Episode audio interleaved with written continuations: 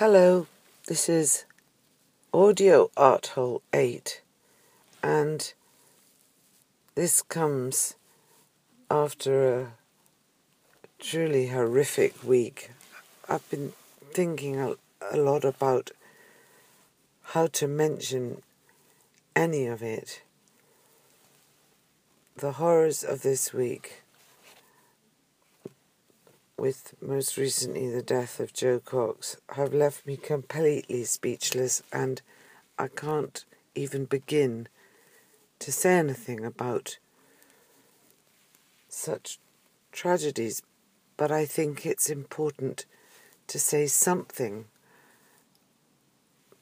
I was invited in November 2015 onto a chirpy London Sunday morning show, and that Sunday followed the massacre in Paris, which took place on Friday. The very nice couple that were hosting the show said, Would I like to comment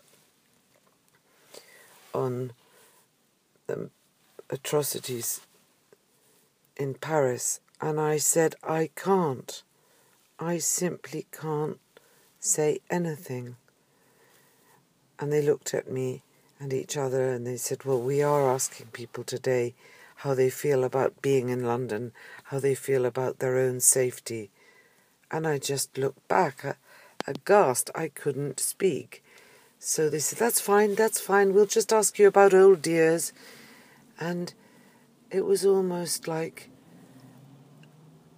an extraordinary opportunity I could not take. I could not say anything. I could not say nothing. But I couldn't say anything. So I just went on with what I suppose might have been called a delightfully dotty old dear routine, reminiscing about Chelsea and living in the same street as David Bowie, that again, and how he'd say hello in a rather shy way. He was a very good actor, I feel.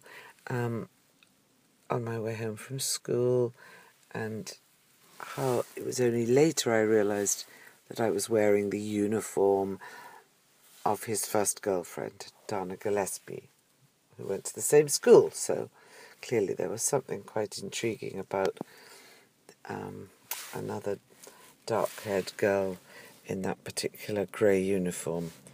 And because it was 1972, I'd sort of, you know, amended it a bit, pulled it up a bit, lowered it a bit, or the black stockings with it a bit, etc. Anyway, on I went, and at the back of my mind, while I was saying all these things, was just that image of something I wasn't at, but somehow was in my mind. And same with this week. And I drank a lot. Well, I think quite a few people drank a lot. And one night, when I was drinking, I was also talking to Shanne Bradley for Voxbox, the jukebox, and asking her about the 70s, of course.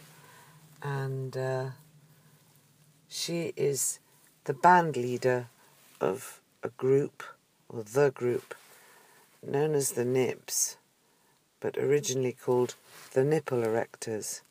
In fact, the Nips is often known as the band of the now more famous Shane MacGowan, but it was Shanne who dreamed it up, and literally, for the first time ever, I learned that she had a dream, and the dream involved some sort of rubbery suit with nipples that rose up, and she woke up and thought, nipple erectors.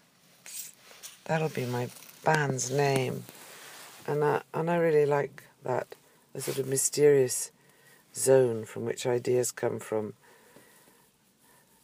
16th of June, yesterday, Bloomsday, is one of my favourite days, and I often enjoy reading out Molly Bloom's soliloquy. I think I really identify. And uh, I started to read a bit out earlier, thinking of sending it out for Audio Art Hole 8, because I wasn't really up up to it yesterday. And then I got into the really dirty, dirty, dirty bits. I mean, in fact, the dirty bits of Ulysses are the reason I first read that book, very young. And uh, then I found I actually thought it was brilliant in some other way. It worked on me in another way. But I only went to read it because it was dirty. I think um, it's a good way to get um, certain people to to actually to engage with culture. Anyway, I'm going to read the last little bit. Where to start? How to start? Just the last bit. Last. Oh, it's all so great. And the sun shines for you today, yes. That was why I liked him, because I saw he understood or felt what a woman is and I knew I could always get round him, and I gave him all the pleasure I could, leading him on till he asked me to say yes, and I wouldn't answer first, only looked out over the sea and the sky. I was thinking of so many things.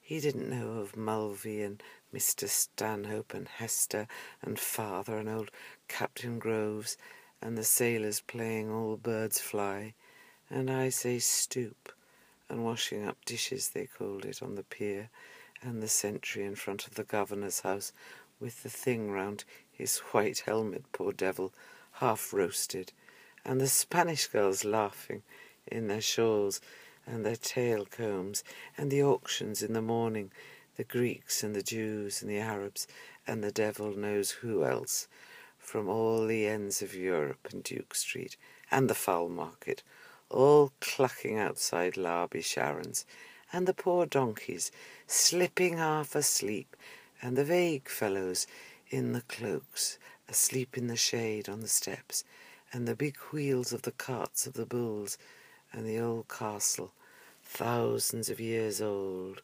yes, and those handsome Moors, all in white, and turbans like kings asking you to sit down in their little bit of a shop, and Ronda, with the old windows of the posadas, two glancing eyes, a lattice hid for her lover to kiss the iron, and the wine shops half open at night, and the castanets, and the night we missed the boat at Algeciras, the watchman going about serene with his lamp, and oh, that awful deep down torrent O, and the sea the sea crimson, sometimes like fire, and the glorious sunsets, and the fig trees in the Alameda Gardens, yes, and all the queer little streets, and the pink and blue and yellow houses, and the rose gardens, and the jessamine, and geraniums, and cactuses, and Gibraltar as a girl, where I was a flower of the mountain. Yes, when I put the rose in my hair, like the Andalusian girls, used, or shall I wear a red? Yes, and how he kissed me under the Moorish wall, and I thought, well, as well him as another, and then I asked him with my eyes to ask again Yes. And then he asked me, would I? Yes, to say yes, my mountain flower. And first I put my arms around him, yes, and drew him down to me so he could feel my breasts, all perfume, yes. And his heart was going like mad, and yes, I said, Yes, I will. Yes. That's a bit long. Nine, over nine minutes. I must stop. Yes.